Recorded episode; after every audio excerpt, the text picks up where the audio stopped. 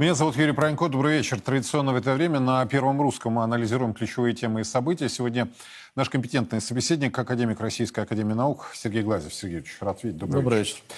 Я предлагаю начать, прямо что называется, взять э, быка за рога. Времени не так много, а тем, которые я хотел бы с вами обсудить, вопросов масса. Вот давайте начнем э, с темы спецоперации на Украине. Сегодня Зеленский в Вашингтоне. Запланированы его переговоры с президентом Джо Байденом, а, выступление перед обеими палатами Конгресса США. Соединенные Штаты намерены предоставить киевскому режиму помощь в 40 миллиардов долларов, а также произвести поставки нового высокотехнологичного летального оружия. И сегодня состоялась коллегия Министерства обороны России, в которой принял участие глава государства. Вот как Владимир Путин прокомментировал ситуацию на Украине. По мнению господина президента, наши геополитические соперники начали использовать эту территорию давно и, Путин признал, весьма не безуспешным. Давайте послушаем. Дальше больше э, наши геополитические соперники начали использовать э, все. Я не хочу никого обидеть, но тем не менее скажу. Начали использовать все, что плохо лежит, в своих целях. Начали заниматься промыванием мозгов э, в странах, э, в странах постсоветского пространства и прежде всего на Украине. Причем делали это достаточно успешно и хорошо были к этому подготовлены, поскольку еще в советские времена целые институты работали на этом направлении. Надо сказать, что президент был сегодня откровенен. Он говорил э, и о потенциале Североатлантического альянса. А, по мнению господина Путина, э, против России в настоящее время используется практически весь арсенал э, НАТО. Вот что заявил глава государства. Сегодня против России активно используется военный потенциал и возможности практически всех основных стран НАТО. Тем не менее, наши солдаты, сержанты и офицеры сражаются за Россию мужественно и стойко. Уверенно, шаг за шагом решают поставленные задачи. И эти задачи будут, безусловно, выполнены на всех территориях Российской Федерации – в том числе и на новых территориях, будет обеспечена безопасная, безопасная жизнь всех наших граждан. Вооруженные силы и боевые возможности наших вооруженных сил увеличиваются постоянно и с каждым днем. И этот процесс, безусловно, будет, мы будем этот процесс наращивать. Ну и вот, собственно, прежде чем мы перейдем уже к комментариям Сергея Глазева, который здесь со мной в студии, еще один момент из э, высказывания главы государства, который касается э, милитаризации экономики, э, тех просчетов, которые ранее допускались, в том числе, когда гигантские ресурсы в историю нашей страны шли в одном направлении, при этом наносился ущерб по гражданским, социальным и иным программам. Вот что заявил Путин. У нас есть все. Я хочу это подчеркнуть именно все, все возможности для того, чтобы наращивать этот потенциал. И мы, безусловно, будем это делать без всяких скидок. Причем, в отличие от многих других стран, как я уже сказал, на собственной, собственной, хочу это подчеркнуть, научной, технологической, производственной и кадровой базе. Мы будем ее развивать. Причем э, будем решать эти задачи без ущерба для развития экономики и социальной сферы, без того, чтобы э, не выполнять какие-то обязательства перед нашими людьми, перед нашими гражданами в социальной области. Все намеченные планы здесь, все, э, все наши перспективные задачи будут решаться, и все планы будут выполняться. Мы не будем повторять ошибок прошлого, когда в интересах а, повышения обороноспособности, где надо, а там, где было и не надо на самом деле, мы разрушали свою экономику. Мы не будем заниматься милитаризацией страны и милитаризацией экономики. Прежде всего потому, что достигнутый уровень развития на сегодняшний день, структура экономики и так далее не требует этого. Нам этого просто не нужно. Сергеевич, ваш комментарий. Заявление серьезное, заявление важное. А, ну, было несколько заявлений. Значит, если говорить про Украину, то я об этом говорю с 91 года, о том, что американцы последовательно уже, по сути дела, третье десятилетие э, вели системную работу на Украине по выращиванию русофобского общественного сознания, по отделению Украины от России. Они этого не скрывали, поэтому меня удивляет, что э, только сейчас э, мы, наконец, э, э, пришли к выводу о том, что самый важный наш партнер в мире, да, теперь противник, оказывается, это Украина. Э, я много раз говорил, когда еще министром служил в 90-е годы, о том, что самый главный вопрос российской внешней политики и внешнеэкономической деятельности – это Украина. Не Америка, не Китай, а Украина. Но меня никто не слышал, к сожалению, не слушал. Украину рассматривали как источник э, сказать, бизнеса, наживы. Обогащение? Обогащение, всякие схемы рисовали с украинскими подельниками. Э, то есть э, экономич, экономические связи, э, в принципе, до определенного момента развивались. Э, мне в свое время э, принадлежит инициатива зоны свободной торговли с государствами бывшего, с республиками бывшего Союза. Мы начали на Украине отрабатывать зону свободной торговли. И потом на основании э, соглашения с Украиной подготовили соглашение со всеми другими бывшими республиками и подписали, наконец, многостороннее соглашение о свободной торговле. Но та работа, которую мы вели в экономике, она абсолютно э, не дополнялась работой в сфере гуманитарной, в сфере идеологии, в сфере образования, э, совместных контактов. Она вообще не велась. Но посмотрите на наших э, там послов. Они все были коммерсантами. Просто они все занимались бизнесом. Им было совершенно наплевать на то, что даже дружественный нам, там, скажем, режим Януковича э, продолжал в сфере образования, продолжал политику русофобскую, выращивать русофобские, русофобскую настроенную молодежь. Американцы действовали совершенно системно. Э, они, все школьники, э, во всяком случае, моего родного Запорожья, в возрасте там, 16 лет получали приглашение бесплатно поехать в Америку и пожить в семьях. Через эту фильтрацию прошли, ну, наверное, сотни тысяч ребят. Но кто-то затем, так сказать, воспринял это как просто путешествие, э, а кто-то был завербован с малых лет. И дальше они из этих сотен тысяч э, взяли десятки тысяч актива. Дальше эти активисты шли по жизни, они получали гранты нужно было написать статью, предположим, хотя бы раз в полгода, чтобы там было что-то против России. За это не получали деньги. Из этих десятк, десятков тысяч активистов, которые получали небольшие подачки от американцев, э, в конечном счете вырабатывались э, тысячи серьезных, э, активных функционеров, которые захватили СМИ, захватили командные высоты в гуманитарной сфере. И обратите внимание, Россия все время э, педалировала на экономику. Uh-huh. И вот результат. Значит, э, наши инвестиции на Украину до переворота 2014 года составляли более 30 миллиардов долларов. Американцы потратили 5 миллиардов, но они потратили на подкуп людей. Они просто вырастили целых, целое поколение своих в доску, что называется, агентов, которые готовы выполнить любой приказ и вполне квалифицированы. Но вы были такие наивные или это просто продажность элиты? Уж простите за прямоту. А, дело в том, что все, что происходит э, с Украиной, это все продолжение наших внутренних проблем. А мы внутри что, занимались идеологией? Точно так же все эти американские агенты шныряли здесь. Точно так же они и русских ребят, российских ребят приглашали в Америку на стажировки. Точно так же раздавали гранты. Только, может, последние 10 лет закрыли эти лавочки. Так сказать. А в принципе, Не закрыли, американцы... Я сегодня изучил по двум университетам государственным. И ладно бы это вышка, да? Я э, могу вам сказать. Плехановский университет. Интересно. Открыты э, вот эти же приглашения в Британию. Ну, и по есть... нескольким еще вузам. Поэтому то, что мы получили на Украине, в принципе, мы то же самое имели в России. Просто Украина была для них приоритетом. Во-первых, э, она меньше.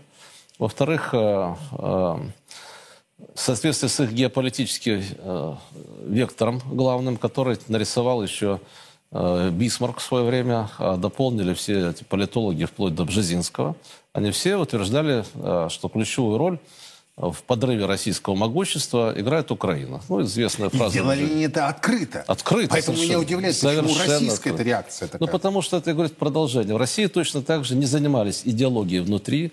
Не зама- Только сейчас начали заниматься. Образование, идеология, там, движением от детей и молодежи создали. Гимн стали в школах исполнять. Задумались об учебнике истории. В 90-е годы, вспомните, у нас учебники истории соросята писали. Так же, как на Украине. То есть все было точно так же, как на Украине. Поэтому и правительство, в общем-то, достаточно коррумпированное э, в то время э, было повязано с олигархатом. Олигархат командовал правительством, по сути дела. Значит, после, после государственного переворота 93 года, когда был расстрелян Верховный Совет и власть захватил олигархат, в России не было уже вплоть до прихода Владимира Владимировича не было никакого э, реально правительства. Была олигар- олигархия, которая манипулировала чиновниками, назначала министров э, и фактически проводила линию прозападную, потому что весь этот олигархат, он же компрадорский, у них деньги все за рубежом, и им нравилась эта политика командовать Россией, э, э, так сказать, имея за спиной дядю Сэма, который всегда, так сказать, э, Но мне поощрял. кажется, что это продолжилось и после э, 90-х. Ну, смотрите, в том или ином варианте, да, Ну- вы, вы сами говорите, мы сделали акцент на экономике. Мы инвестировали 30 миллиардов долларов. Американцы 5 миллиардов в покупку конкретно, Людей, да, да. конкретных людей. из которой сформировали политическую элиту. То есть у нас вложение в Ну, 6 я раз вам даже больше. вот вы- вам, как, итог- э, вам, как э, работнику СМИ, очень интересно будет, наверное, узнать, что были там несколько каналов, которые вели телевизионных. Но якобы мы считали, что они типа пророссийские. На русском языке вещали. Э, Близкие к России бизнесмены их содержали. Но на самом деле все каналы, без исключения украинского телевидения, отдали на откуп американцам блок СМИ. То есть блок, инфо- э, информационно-аналитический блок. То есть вот вы новости выставляете, так вот новости на всех украинских каналах готовили американские компании. Они выкупали, принудительно выкупали у телеканалов блок э, новостей и блок политической аналитики. И все новости фабриковались не на этих каналах. Они фабриковались э, под руководством американских режиссеров, продюсеров, которые собирали информацию и препарировали Сергей ее Ильич, нужным но, образом. а, невозможно было это не замечать. Ну Нет. что это с российской стороны? Юрий, я же- Глупость, я же- разгильдяйство, пофигизм. Ну что? Я что? об этом, слушай, мы, конечно, видели, я об этом писал много, говорил, предлагал, значит, но э, я же говорю, только последние годы, вот когда началась уже, по сути, вот это противостояние, не на жизнь, а на смерть, что называется, мы поняли значение идеологии, культуры, образования, э, и э, поздно, к сожалению, спохватились. Э, Если бы мы работали э, с украинским общественным мнением, наверное, плен бы сдавалась не одна десятая часть, а хотя бы половина. Да? А то 90% про- э, процентов они готовы умирать за Америку, по сути дела, не понимая, за кого они воюют. И только 10% сдаются в плен. То есть мы недооценили противника? Ну, конечно, я просто, Вот, во-первых... кстати, э, Путин сегодня сказал, да, во-первых, в отдает 90-е, должное. во-первых, э, в 90-е годы они здесь командовали. да.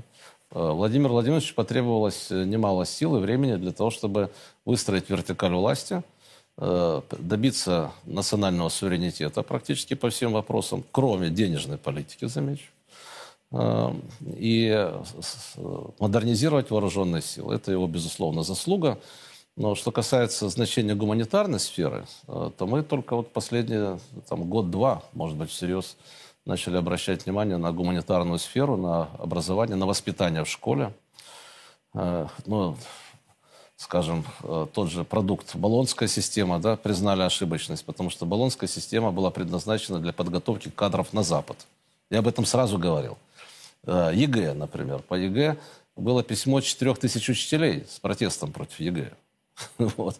А тогдашний министр образования э, сказал, что типа учителей у нас э, э, не, не, не, не 2,5 миллиона подписали, а около больше 4 миллионов. Вот когда все учителя подпишут, значит, тогда значит, это можно рассматривать. То есть просто отмахнулись. Вот. Но ЕГЭ это же тоже выхолащивание, собственно говоря, содержания. Эм, Не, хочу сейчас в эту тему углубляться. Но важнее из, из всех э, тем, которые вы подняли, конечно, самая главная тема сейчас это наш производственный потенциал. Да, э, президент совершенно правильно говорит, что у нас большой потенциал. Я бы добавил, сегодня в Госуниверситете управления проходила конференция как раз о э, нашем потенциале и как мы можем использовать опыт управления развитием экономики, угу. в том числе советского периода. Э, потенциал э, сегодня используется наполовину всего лишь. Начнем с этого. У нас промышленный потенциал используется э, примерно наполовину. Также у нас половина производств перешло на иностранную технологическую базу. То есть весь наш научно-технический потенциал, если брать, обеспечивает только половину промышленного потенциала. Вторая половина получает технологии за рубежа. И э, этот промышленный потенциал тоже работает наполовину. А если брать машиностроение, которое формирует, собственно говоря, основу для экономического развития, то там загрузка производственных мощностей и вовсе составляет 25-30%. То есть мы могли бы сегодня увеличить выпуск продукции, но не менее чем в два раза. Почему этого не происходит? Из-за денежной политики. Нет кредитов доступных, мы много раз об этом говорили, нет оборотных средств у предприятий. Э, высокая себестоимость продукции из-за этого, э, низкая конкурентоспособность и отсутствие инвестиций. Ведь э, то, что делает Центральный банк, это убийство инвестиций. А вы знаете о заявлении госпожи Юдаевой, первого заместителя ну, я не главы слушаю ЦБ, это. которая заявила, что резкое увеличение производства товаров и услуг в России приведет к рецессии? Ну, это какой-то абсурд вообще. Я, я поэтому их и не слушаю. Но это же абсурдное утверждение. Сергеевич, ну это первый зам главы ЦБ. Это просто, этот человек не понимает вообще, что говорит. Просто бросает какие-то слова, понимаете? Жонглирует словами, а смысла в этих словах э, нет, а вообще они просто э, внутренне противоречивые. Э, как можно получить рецессию за счет вследствие роста производства? Наоборот, рост производства по, это, по определению преодолевает рецессию. А Центральный банк нас загнал в рецессию. Реально у нас были относительно высокие темпы роста. Вспомните, в нулевые годы там, темпы роста были там, 5%, до 6% доходило. Значит, когда это, эти дамы пришли в Центральный банк, рост закончился в экономике. Ну сколько можно? Уже больше 10 лет они находятся. Ну, примерно 10 лет почти. А, и за эти 10 лет экономика не выросла. Потерянных 10 лет. А, вот 2020 год а, должна была быть исполнена концепция долгосрочного развития. Угу. Она утверждалась в 2008 с большой помпой. В 2008 значит, были неплохие темпы роста, и предполагалось, что к 2020 году мы будем летать на своих самолетах, что было вполне возможно, что у нас будет э, э своя э, технологическая база в электронной промышленности, что мы пересядем на свои транспортные средства, так сказать, повсеместно. А, что в итоге? А, пришел 2020 год, темп роста а, не 50%, как он должен. Мы должны были вырасти к 2020 году более чем в полтора раза. Угу. А темп роста составил 2-3% к 2008 году. Ну, то есть 10 лет потерянных совершенно. Потерянных из-за политики Центрального банка, который убил просто инвестиции. Убил, повышая процентные ставки и отдав курс рубля на манипуляцию спекулянтам. Вот сейчас мы говорим Э, я ссылаюсь на нашу, нашего главу государства, который совершенно спокойно э, отреагировал на эти так называемые адские санкции и, обращаясь к бизнесу, сказал, что огромное поле для работы. Э, западные компании уходят, оставляют российский рынок. За рынок обычно бьются там, годами или десятилетиями. Они просто а бежали. Они бежали с нашего да. рынка. Давайте мы этот рынок освоим своими угу. предприятиями, товарами и так далее. Но для того, чтобы провести эту масштабную программу импортозамещения, а, а, объем импорта из Европейского Союза составлял половину всего нашего импорта. И это, в общем-то, это примерно четверть спроса в экономике. Так. То есть мы могли бы поднять наше производство на четверть. Да? То есть рынок освободился на четверть. Производственные мощности свободны наполовину. Но Мы это можем, можем загрузить производственные угу. мощности э, продукцией собственной. Э, наши оценки показали, что, конечно, не всю продукцию мы могли бы заместить быстро, но 80% того, что мы получаем из Европы, мы можем производить сами. 80%. То есть, считайте, мы могли бы получить темпы роста в этом году не ноль, как сейчас, там минус 2 примерно, мы могли бы получить темп роста плюс 20% теоретически. Если бы Центральный банк дал кредиты, если бы предприятия загрузили простаивающие мощности, у нас потенциал роста 20% был в этом году, ну и в следующем году он остается, потому что он не выбран фактически. Э, э, не так много у нас э, успешных примеров импортозамещения сейчас. Причем ведь технологически уход западных компаний дает возможность нашему российскому менеджменту взять власть на предприятие. Они же умеют управлять. Ну вот всем известно IKEA, да? Там же российские сидят менеджеры. Они готовы были взять управление на себя, может и сейчас готовы. Э, у них все контракты подписаны. Значит, большая часть комплектующих для производства мебели наша, российская. Э, то есть, ну дайте им оборотные средства, там несколько миллиардов рублей, чтобы они смогли э, заместить то кредитный ресурс, который ушел на Запад.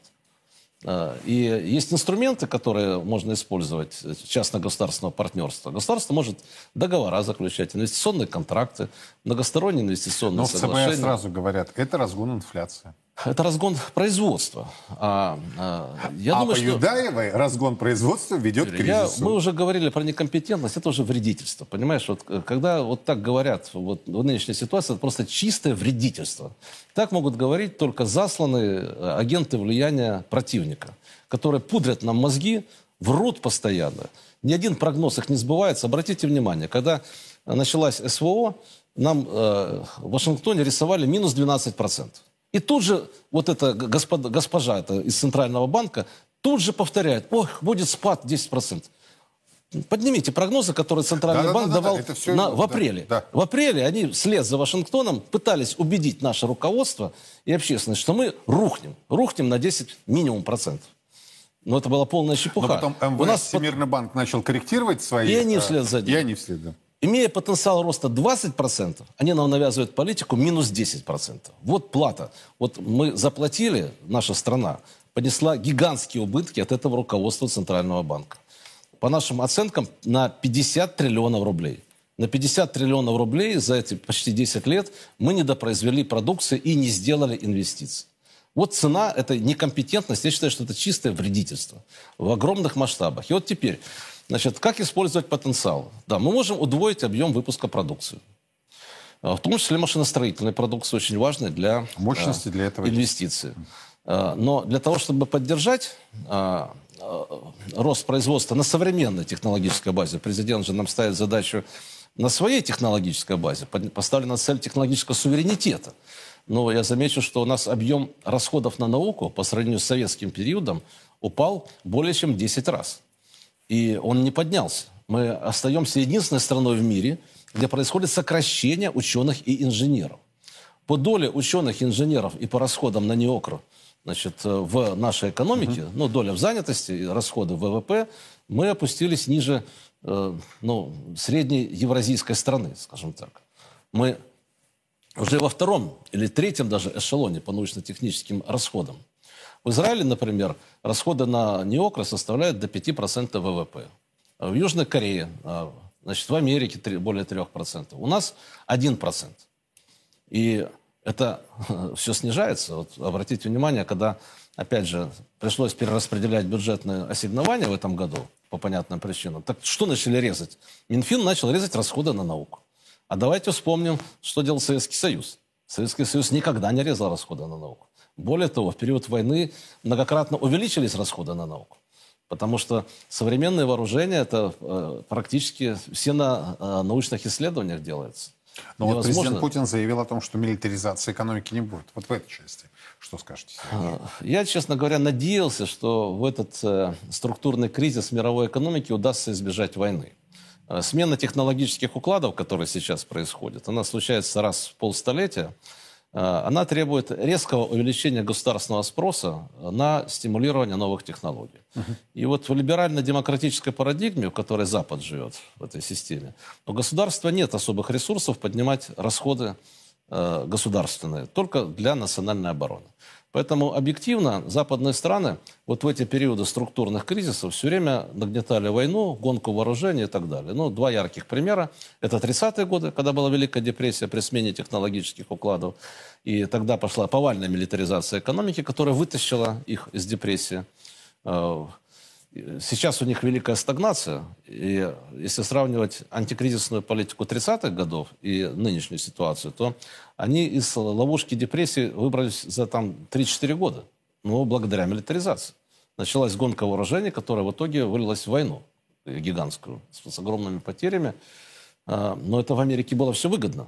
Америки, Америка разжигала войну в Европу с, с Англией, находясь от, э, так сказать, за пределами европейского континента, они спонсировали Гитлера, они Гитлеру помогли прийти к власти, и Муссолини.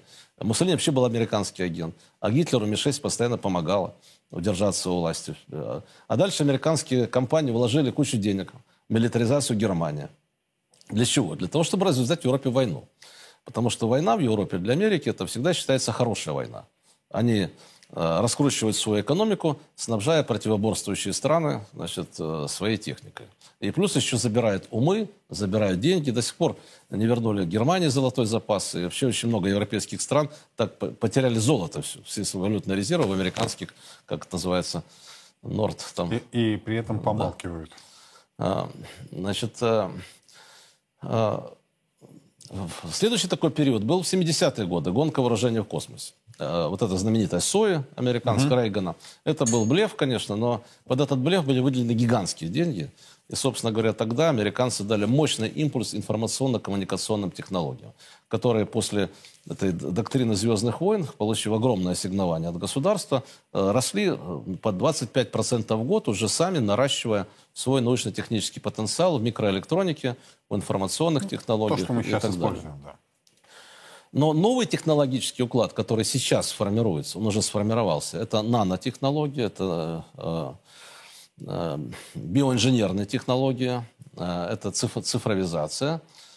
Э, весь этот, ну, те же самые информационно-коммуникационные технологии, вот это ядро нового мирохозяйственного уклада, оно э, не очень-то э, может быть раскручено военными расходами. В этом отличие новый технологический уклад, он намного более гуманитарный, чем предыдущий. Вот предыдущая технологическая революция в 70-е годы, это была в основном микроэлектроника. И, соответственно, вот такие отрасли, как связь, транспорт, значит, э, вычислительная техника, там, финансовые, тянули. Сейчас главный спрос в экономике, в новом технологическом укладе, идет от здравоохранения. Здравоохранение становится самой большой отраслью в экономике. Потому что клеточные технологии в медицине дают возможность поднять продолжительность жизни до 100 лет, среднюю. А это огромная нагрузка на все, весь фармацевтический и медицинский комплекс. Э, anti-age, так называемый, и прочее. Это огромный спектр услуг. 20% ВВП мы ожидаем будет занимать здравоохранение. Уже там через 5-10 лет. Так.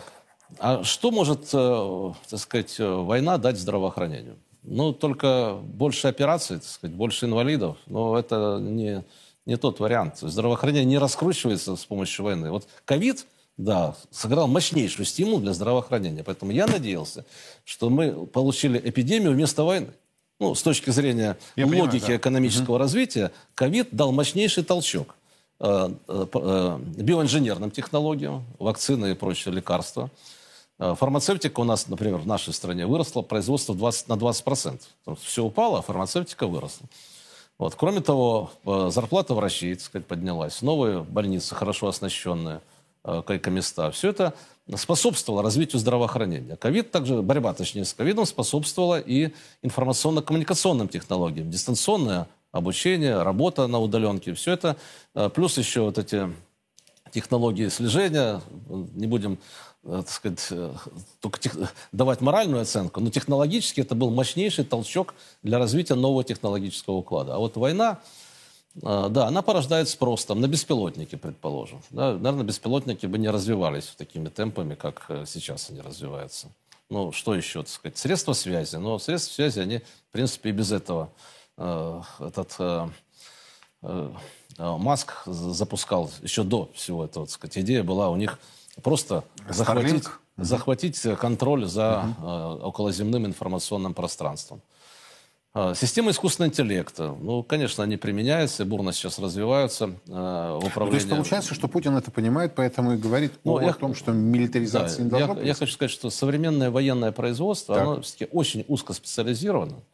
оно высокотехнологично, и оно э, с трудом под, поддается конверсии. Но мы видели даже в советский период, уже 40 лет назад, даже 50, началась программа конверсии. Она не была особо успешной. Ну да, начали делать больше кастрюль там, значит, э, велосипедов. Да, да. да, но такой серьезной э, конверсии, когда бы стали делать столь же высокотехнологическую продукцию, как для военных нужд, для, для гражданки, таких успехов очень Но мало. вот американцы смогли все-таки это реализовать. Нет, не Двойные смогли. технологии, которые Нет, они я, используют. я вам скажу вот угу. пример. Мой один приятель, значит, преподавал в городе Нью-Хевен, такое название, да, Новый рай. Город был процветающий в Америке. Так. Потому что там производились комплектующие для подводных лодок. После развала Советского Союза все это закрылось. И город превратился в гетто. Все белое население уехало. Осталось только значит, безработные в основном. Университет, в котором он преподавал, из э, такого открытого места превратился э, в такое гетто, э, за колючей проволокой, потому что выход из, за территорию университета с вероятностью 100% означал ограбление или насилие. Значит, то, то есть, вот пример того, конверсия в Америке тоже не получилась. Э, поэтому э, многие, конечно, усматривают, что интерес э, американцев в разжигании войны заключается в загрузке мощностей оборонно-промышленного комплекса. Да, они, конечно, загружают мощности, и за это платят, наверное, отступные политикам. И военно-промышленный комплекс Америки заинтересован в войне с Европой. Но это не обеспечит выхода из той стагнации, в которой американская экономика пребывает уже второе десятилетие.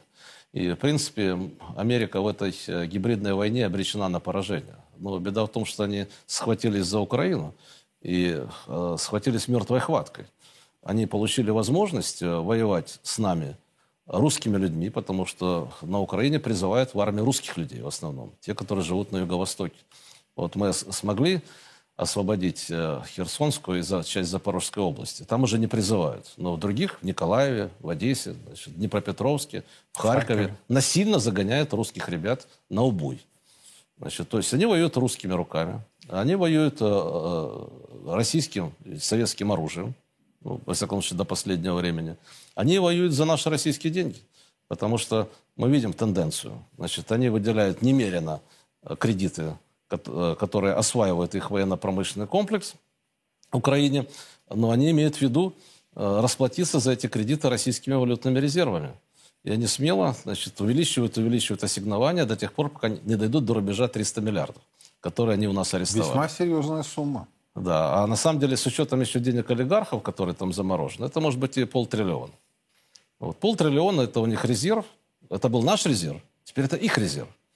На самом деле, с точки зрения макроэкономической, эти деньги можно даже не конфисковывать. Они могут просто лежать арестованные. Да, а под них просто выпускаться новые деньги. А я думаю, что они не будут их э, формально конфисковывать. Да, им не вот надо. Это, это и будет. Они просто эти деньги заморозили, но они их в системе денежной замещают новыми кредитами. С, с точки зрения макроэкономической...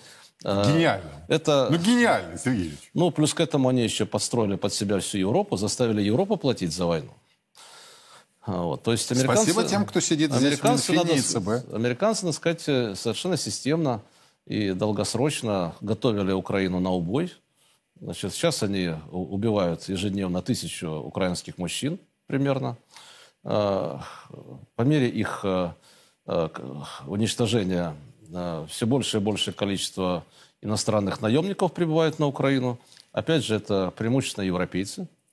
Ну, То есть они воюют чужими руками за чужие деньги, так сказать, и получают только дивиденды. Поэтому надо понимать, что война с режимом Зеленского, знаете, это вот э, можно сравнить так, что вот вы знаете, когда дрессировщики собак, они хорошо понимают, что собака, она, так сказать, э, хватается за палку, думая, что палка это продолжение, значит, э, противника, да, на которого собака нападает. Но умная собака, она понимает, что противника нужно хватать за горло. А, Поэтому э, много раз я говорил о том, что Америка пойдет войной. Я еще пять лет назад говорил, даже больше, 7 лет, 8 лет назад, э, предупреждал, делал прогноз, что вот все придет к этому. Для того, чтобы не получить этот нынешний результат, э, катастрофический, на самом деле, по последствиям, с точки зрения вообще этой братоубийственной всей ситуации, Нужно было уже в 2014 году начинать вытеснять доллар. Мы только сейчас к этому подошли. Когда я в 2014 году говорил о том, что надо доллар убрать из резерва и евро убрать, отказаться от западных валют, на меня смотрели в Центральном банке и в правительстве круглыми глазами и говорят, абсолютно невозможно. Корпорации говорили, да нет, вы что, у нас контракты там на 10 лет, мы не можем пересмотреть условия контракта, мы будем терять деньги там. А западные партнеры на это не пойдут. А что, вот когда петух клюнул, так сказать... Э, Они а, и не на это пошли. Э, значит, за один месяц удалось э, перейти на оплату всех наших углеводородов в рублях. А что, что мешало это сделать в 2014 году? Ведь смерть Кощея, на самом деле, вот находится, как известно, в яйце, которое, по сути, называется доллар. Значит, как только доллар перестанет быть мировой резервной валютой, весь вся мощь американская сдуется. Если бы мы э, тогда, в 2014 году, начали бы отказываться от доллара и увлекли бы за собой э, Юго-Восточную Азию, где сформировался уже новый центр экономического роста, э, создали бы антивоенную коалицию по двум вопросам. Первый вопрос – это создание новой валюты. Сейчас Владимир Владимирович об этом уже несколько раз говорил, но пока движение в этом направлении не видно. То есть мы подготовили модель новой валюты. Я могу рассказать, как эта валюта должна быть устроена. Э, это на основе международного договора стран, которые заинтересованы э, в том, чтобы жить мирно, дружно, чтобы их не обворовывали и не э, вовлекали в войну. А вы думаете, такие страны найдутся? Ну, никому война. Вот судя по тому, как они боязно относятся к соблюдению русофобских санкций. А... Даже самые сильные игроки стараются как-то вот отходить в сторону. Разумеется, потому что это все идет, так сказать, спонтанно. Если бы это было планомерно, если бы мы тогда еще, даже не в 2014 году, я об этом говорил еще в 2008 году, когда начался мировой финансовый кризис, угу. и стало понятно, что долларовая система э, будет разрушаться, и американцы будут злоупотреблять своим монопольным правом на эмиссию мировой валюты вместе с европейцами, было понятно, что уже тогда запахло войной.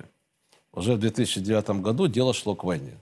Э, моя книга «Последняя мировая война», э, США начинают и проигрывают, была написана именно в эти годы, вышла чуть попозже. То есть все наши прогнозы говорили о том, что э, риск войны высок. Но я уже говорил, я надеялся, что пандемия нас избавит от этого, потому что пандемия в какой-то степени объединяет, угу. заставляет делиться информацией. Мной было предложено несколько так сказать, инициатив. Первая – международная коалиция по отказу от доллара в Евразии отказываемся от доллара, запускаем свою мировую валюту, привязанную к биржевым товарам, которые мы производим и потребляем, очень устойчивая к колебаниям других валют и к корзине национальных валют стран-участниц. Если бы мы даже заявили о том, что мы отказываемся от доллара и евро, это бы уже сильно охладило пыл дяди Сэма. Они бы уже тогда поджали хвост.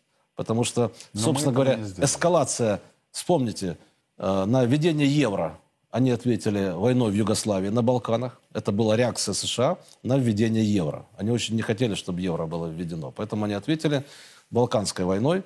Вследствие чего евро упало до 80 рублей, то есть до, до 80 э, центов, центов э, э, за одно евро. Э, то есть американцы сразу устроили диверсию против евро. Стоило Ираку заявить о том, что они хотят перейти, так сказать, на отказаться от доллара по нефти, тут же вот эта война, война в Ираке. То же самое с Каддафи. А, то есть э, для них это самый чувствительный вопрос. Второй чувствительный вопрос – это информационная безопасность. США является единственной страной в мире, которая отказывается подписывать конвенцию против э, кибертерроризма. Все страны согласны подписать конвенцию, она уже разработана 15 лет, как американцы блокируют, не подписывают, потому что они кибертеррорист номер один. Я как-то был в Китае, мне показывали такую большую электронную карту э, кибервойны, где фиксировались э, кибератаки. Так вот, на Китай там обрушилось ежеминутно где-то порядка сотни кибератак. И 80% кибератак шли из одного места, где расположено Агентство национальной безопасности США. АНБ. АНБ, да. Еще 10% из других мест США, Оставшиеся 10% Но при этом да, они нас обвиняют, Сергеевич. Но не нас что все... мы... Да, да, нет, да. но они нас демонизируют, так сказать, э, везде. Это русофобия – это еще один продукт, так сказать, э, еще одно поле э, боевых действий, так сказать, пропаганда. Дальше, я правильно вас понимаю, что эскалация продолжится? Эскалация будет продолжаться, пока... Вот они этот пока американцам, американцам это будет выгодно. Пока им это все очень выгодно. Я уже говорил, что они так устроили вот эту ситуацию, что они загнали Европу в западню, они Европу подмяли, они воюют чужими руками за, на наши же деньги, что называется. И, на чужой территории. Да, и в принципе, значит, э, э, этот, э, вал русофобии, который они формируют по миру, позволяет им, э, в общем-то, э, стать опять мировым лидером значит, в войне против нас. Да? Но э, э, оказывается, что они-то уже не могут быть мировым лидером. И э, Азия их не слушается. Их просто открыто посылают. Значит, э, допустим, Индия объявила о переходе на национальные валюты отказ от доллара и евро э, во внешнеторговых расчетах. Индия идет, в общем-то, в правильном направлении. Китай уже стал больше, чем Америка. И, в общем-то, к Америке относятся как к противнику. И все понимают. Поэтому американцы эту войну проиграют. Я еще раз... Э, Но невелика ли будет цена? Они ее проиграют, несомненно. Проиграют они ее, э, как, как это и положено, так сказать, соответственно, закономерностями смены мирохозяйственных укладов новому мировому ядру мировой экономики. Новое ядро мировой экономики – это Юго-Восточная Азия. Это Китай и Индия, прежде всего, которые будут доминировать в мировой экономике до конца этого столетия. Но при этом там еще есть важные игроки. Это Япония, Корея, у которых такая же культура – которые подспудно также ненавидят американцев, как и китайцы, которые помнят опиумные войны, и индусы, которые помнят индийс, э, британскую колонизацию. Э, Юго-Восточная Азия ненавидит США и англичан. Э, они сейчас пытаются всячески склонить Индию. Там премьер-министр индус, вице-президент сейчас, возможно, Байдена сменит. Вот я могу парить, заключить, что Байден уйдет до конца срока, и, после, и мы увидим индуску, значит, во главе США это для Индии будет колоссальный соблазн. Их вчерашние поработители... Камалу Харрис. Да, их вчерашние поработители э, оказываются у них, так сказать, э, в подчинении. Вот это неожиданно. Я думаю, что этот э, сценарий во всяком случае рассматривается, как вариант. Вот, и это э, во многом будет сделано для того, чтобы затащить Индию в коалицию. Потому что без Индии у них вообще ничего не получается. У них не получается создать мировой поход против России. Так же, как не получалось создать мировой поход против коммунизма, так у них не получается и с нами. И не получится на самом деле. Вот слабым местом является вот этот момент, значит, э, насколько индийский истеблишмент поддастся на э, всякого рода провокации. А укатывают они их очень жестко сейчас. Очень да. жестко. Вот, кстати, если позволите, по поводу Китая. Сегодня стало известно, что в Пекине глава Китая Син Цзиньпинь принял зама, э, зампредседателя Совета Безопасности России Дмитрия Медведева. Господин Медведев в Пекине обсудил с китайским лидером сотрудничество э, правящей в республике Компартии «Сидит России» и ситуацию на Украине. Кроме того, передал главе Китая послание от российского президента Владимира Путина. Обсудили вопросы двустороннего взаимодействия, нашего стратегического партнерства с Китаем во всех сферах, включая, конечно, экономику, промышленную кооперацию и многое другое. Обсудили международные вопросы – включая, безусловно, конфликт на Украине. Эти переговоры были весьма полезными. Сереж, что скажете вот по поводу... Очень важный визит. Вот это важно. А, и а, очень важно, что Си Цзиньпин с Дмитрием Анатольевичем встретился. А, я не знаю содержания этих разговоров, но я хочу подчеркнуть, что нам у Китая, конечно, нужно учиться. Так же, как Китай учился у нас в свое время. Китай создал принципиально новую систему управления, суперэффективную. А, не нужно копировать, там, допустим, политический опыт, хотя он нам близок. В общем-то, китайский съезд 20 вы видели, он как бы даже по картинке мало чем отличается от... Э, Были очень 20, драматичные моменты. 27-го съезда КПСС. А вот, э, нам Китай понятен. А, проблема главная, значит, э, ну, завершая предыдущий наш сюжет, угу Американцам не удастся построить мир против России. Это не получится. Юго-Восточная Азия туда не пойдет. И Индия, даже если истеблишмент частично, может быть, увлечется американскими, английскими интригами, народ Индии за ними не пойдет. А Индия все-таки демократия. И Муди прекрасно чувствует настроение народа. Это все-таки новый мирохозяйственный уклад, чтобы так коротко сказать. Это смесь э, э, социализма в идеологии, рыночная конкуренция, обеспечивающая эффективность в экономике, национальные интересы во внешней политике.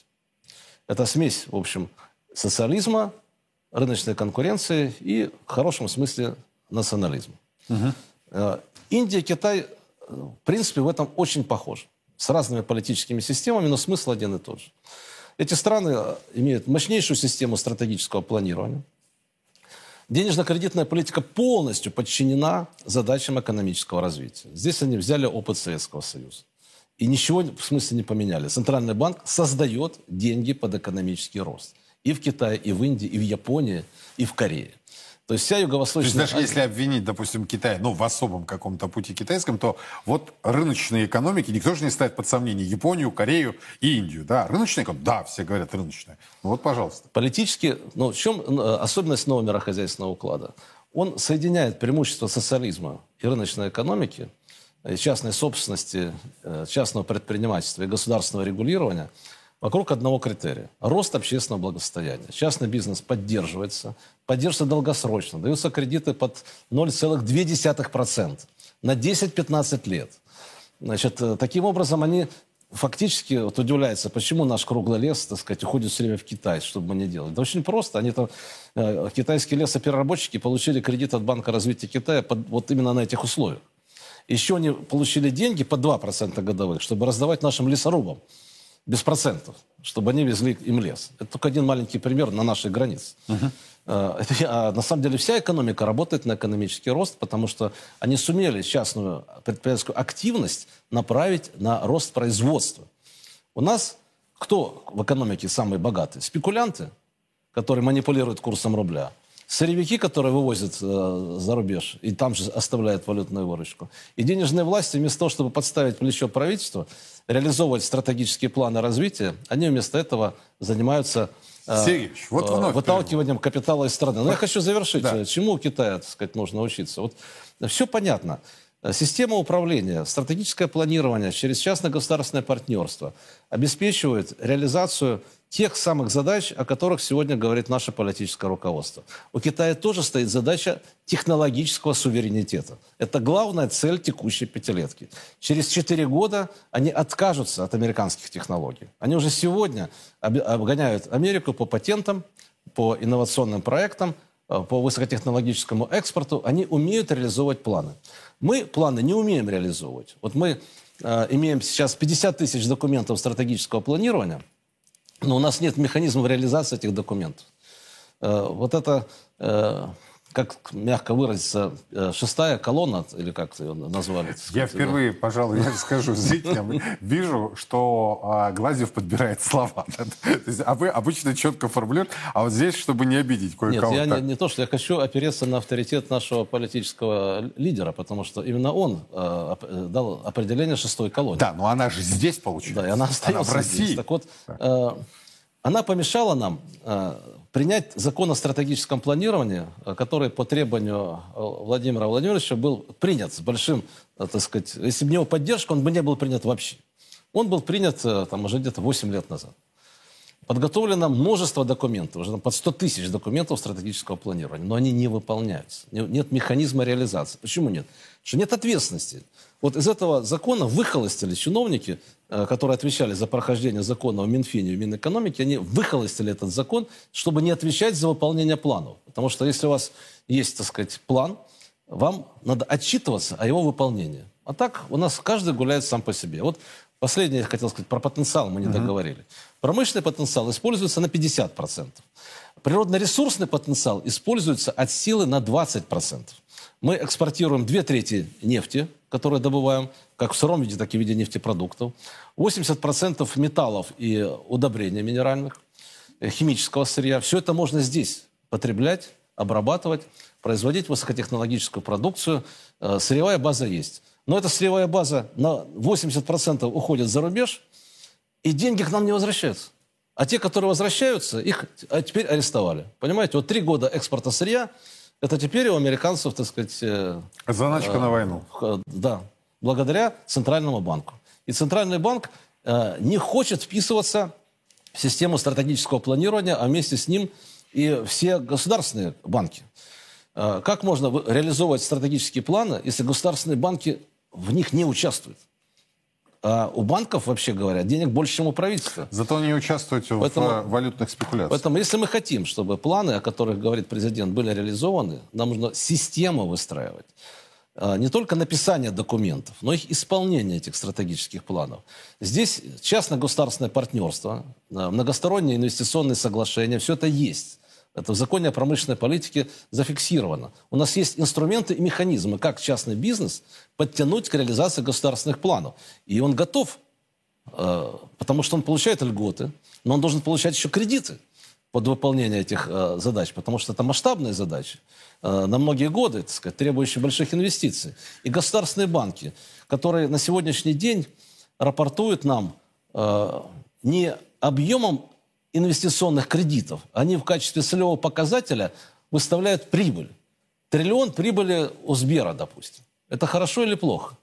Но для руководства Сбера, наверное, хорошо. Бонусы гигантские просто. Ну, как и акционерам, в том числе и да, иностранным. И акционерам. А для нас, для граждан и для промышленности, мы, ни для кого не секрет, что эти прибыли этого банка формируются за счет драконовских абсолютно процентов. Нет, ну, тут вон, а, за счет комиссии. Задорнов, глава ФК «Открытие», это, чтобы вы понимали, это самый государственный банк в России. Его, 99% а, процентов его акционерного капитала принадлежит ЦБ. О чем рассуждает э, Задорнов? Значит, он стращает новым кризисом, что, дескать, не надо тут так вот просто относиться к западным санкциям. Второе, валютными спекуляциями. Он уже определил уровни. Будет э, глобальная рецессия, 85 будет э, рублей за доллар. Не будет глобальной рецессии, 70. У них целеполагание, Сергей Юрьевич, другое. Значит, так вот, э, в портфелях наших государственных коммерческих банков доля э, кредитов на инвестиции составляет всего 5% активов. Все остальное это спекуляция, это торговые кредиты, это бог знает что. Значит, а главную функцию они не выполняют. А, откуда у них такая прибыль? А, они, по сути, за счет комиссии, особенно если брать Сбер, гигантские комиссии за переводы денег. Такого нигде в мире нет таких комиссий. Они в десятки раз выше, чем должны были бы быть, исходя из себестоимости. Тем более внутри банка они даже ухитряются комиссии брать. А, то есть это просто налог на все население. За счет этого налога на население получается сверхприбыли Сбера. Значит, еще да. один налог. Подождите, вот еще один налог, а... который... У нас просто времени не так много, а я хочу эту тему с вами затронуть. Потому что она напрямую имеет корреляцию с тем, что мы обсуждали. Очень резонансная тема. Фактическая новая девальвация рубля, которая сейчас происходит на наших самих глазах. Российская валюта накануне Нового года сильно подешевела. Центробанк уже предупредил о проинфляционных влияниях девальвации, хотя для экспортеров и бюджета это может восприниматься наоборот, как благо. Потеряв на бирже с начала декабря уже более 12 15% к доллару, рубль приблизился, по версии чиновников и аналитиков, к так называемому комфортному уровню. Девальвация происходит на фоне снижения котировок Brent и обвала Юрлс. От падения рубля выигрывают экспортеры, госбюджеты и даже фонд национального благосостояния, поскольку падение цен на нефть сопровождается одновременным обесцениванием рубля. Это позволяет государству не терять доходы от экспорта в рублевом выражении. Невыгодно падение рубля, безусловно, российским домохозяйствам, малому и среднему бизнесу, да и крупному, который работает только на внутренний рынок. Прогнозы опрошенных экспертов в основном предполагают дальнейшую девальвацию рубля до 80 рублей за доллар к концу следующего года. Сергеевич, ваш комментарий. Возвращаясь к китайскому опыту и так. индийскому, там запрещены валютные спекуляции. Вот просто это запрещены. Просто запрещены. Это стало одной главной причиной национализации банковской системы в Индии в 60-е годы. Потому что в Конституции Индии записаны общественные интересы важнее частных. Поэтому они банки национализировали именно из-за этого, из-за того, что они занимались спекуляциями. Вывести капитал из Китая и Индии невозможно нужно брать разрешение соответствующих уполномоченных органов, которые под микроскопом смотрят, с какой целью вывозятся деньги. Поэтому если мы хотим перейти к дешевым кредитам, ориентированным на рост производства, нам нужен валютный контроль и регулирование, которое исключит валютные спекуляции. А сейчас происходит следующее. Центральный банк значит, э, ушел с рынка из-за того, что у него арестовали резервы. Но он остался регулятором. Ему было дано указание президентом страны э, после вот этих, адских санкций э, ввести стопроцентную продажу валютной выручки. И тут же оказалось, что при стопроцентной продаже валютной выручки, при нашем положительном торговом балансе, рубль был недооценен. Рубль сразу укрепился. Центрального банка выключили с рынка, рубль укрепился. О чем это говорит? Что Центральный банк вредил просто. Все время вредил, вредил и вредил. Э, вредил, вредил инвесторам, потому что поднимал процентные ставки, э, бросил курс рубля спекулянтам. Это же тоже мы видели. Угу. Три раза под, э, в девятом году. Неоднократно. В четырнадцатом и в двадцатом году э, Центральный банк выдал несколько триллионов денег кредитов коммерческим банкам, придворным. Один из них, кстати, Банк Открытия, только предыдущим руководством, которые обрушили курс рубля. Центральный банк им дает деньги, они эти деньги, дешевые деньги, используют на валютных спекуляциях, обрушивая курс рубля и получая сверхприбыль на обесценение рубля, то есть за счет обесценения рублевых доходов и сбережений граждан, по сути дела. Вот для того, чтобы этой вакханалии не было, и денежная политика работала на рост производства, необходимо валютное регулирование и контроль прекращения вывоза капитала а, и стопроцентная продажа валютной выручки. Так вот, по указанию главы государства в тот драматический момент они ввели стопроцентную продажу валютной выручки, тут же рубль поднялся. Потом они втихаря значит, отменили обязательную продажу Более того, выручки. провели фактическую И- либерализацию И дальше они контроля. сказали экспортерам, не надо ваших денег, держите деньги за рубежом. И заявили, что в этом году, кроме того, что 300 с лишним миллиардов они отдали под арест, в этом году еще 240 миллиардов они заявили вывоз капитала. И никто их за это даже не упрекнул. Меня это удивляет. Центральный банк говорит, 240 миллиардов долларов будет из страны вывезено в этом году. Ну вот они и вывозятся. 150 миллиардов уже вывезли. То есть с нами идет война со стороны, так сказать, Запада, а Центральный банк разрешает э, нашим предприятиям гасить свои обязательства перед западными кредиторами. Вот на эти цели, на погашение обязательств российских заемщиков перед западными кредиторами уже из России ушло 150 миллиардов. И они еще оставшиеся 100 миллиардов положительного сальда торгового баланса выталкивают из страны, говоря экспортерам, не нужны ваши Сергеевич, деньги. Ну, ну вот чтобы не выпадать из зоны русской литературы, это какой-то же сюрреализм самый настоящий. Но с точки зрения МВФ это прекрасно. Смотрите, сколько хвалебных статей. Запад с нами воюет, но как они хвалят руководство Центрального банка? Да. Просто в захлеб.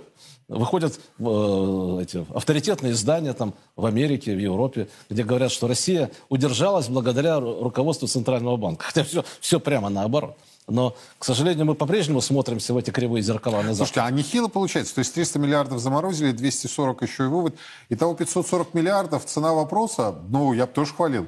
Я бы Ну, очень конечно, активно конечно. хвалил за такие Конечно. Ничего себе, полтриллиона. Это при том, что нам для а, полномасштабного использования нашего производственного потенциала, о котором говорил президент, необходимо увеличение сегодня а, объема денег в экономике как раз вот на эту сумму. Центральный банк вытащил из экономики это, это руководство где-то порядка 12 триллионов они изъяли из экономики. Сейчас они экономике должны 5 триллионов. А, Значит, эти деньги надо вернуть. А, И э, эти деньги бы вернулись, если бы э, была стопроцентная продажа валютной выручки. Э, Правительство бы выкупало эту валюту, не Центральный банк, правительство, потому что Центральный банк арестованы счета. Э, Могли бы создать распределенный валютный резерв, э, который невозможно арестовать, потому что он распределенный на большом количестве счетов. Современная компьютерная система легко это позволяет управлять такими деньгами. Организовать критический импорт таким образом. А Центральному банку нужно было бы просто дать правительству кредит беспроцентный на объем выкупа этой валюты. И деньги бы в стране появились. У тех же экспортеров они. Экспортеры бы вынуждены были бы эти деньги в рублях куда-то инвестировать, тратить. А так эти деньги они оставляют за рубежом с большим риском, что у них отберут эти деньги. Э, И они не работают внутри страны. Понимаете, Центральный банк делает все возможное, чтобы мы проиграли. Это вот просто, так сказать. Точнее, чтобы мы не выиграли. Потому что при такой денежной политике ну, невозможно обеспечить связывание ресурсов для полного использования нашего производственного потенциала. Сергей, спасибо большое, что нашли время. Вот крайне важно было провести этот час. Я искренне надеюсь. Вот э, Сергеевич Глазев, которого очень хорошо и давно знаю, э, он очень корректный, такой интеллигентный человек. А я не интеллигентный, я не корректный. Да? Я э, очень надеюсь, что в следующем 20 2023 к тому, что говорит Глазев, прислушаются. На- вот прислушаются. И не просто прислушаются, но сделают необходимые выводы. И второе, то, что я как журналист могу это сказать. Без кадровых чисток,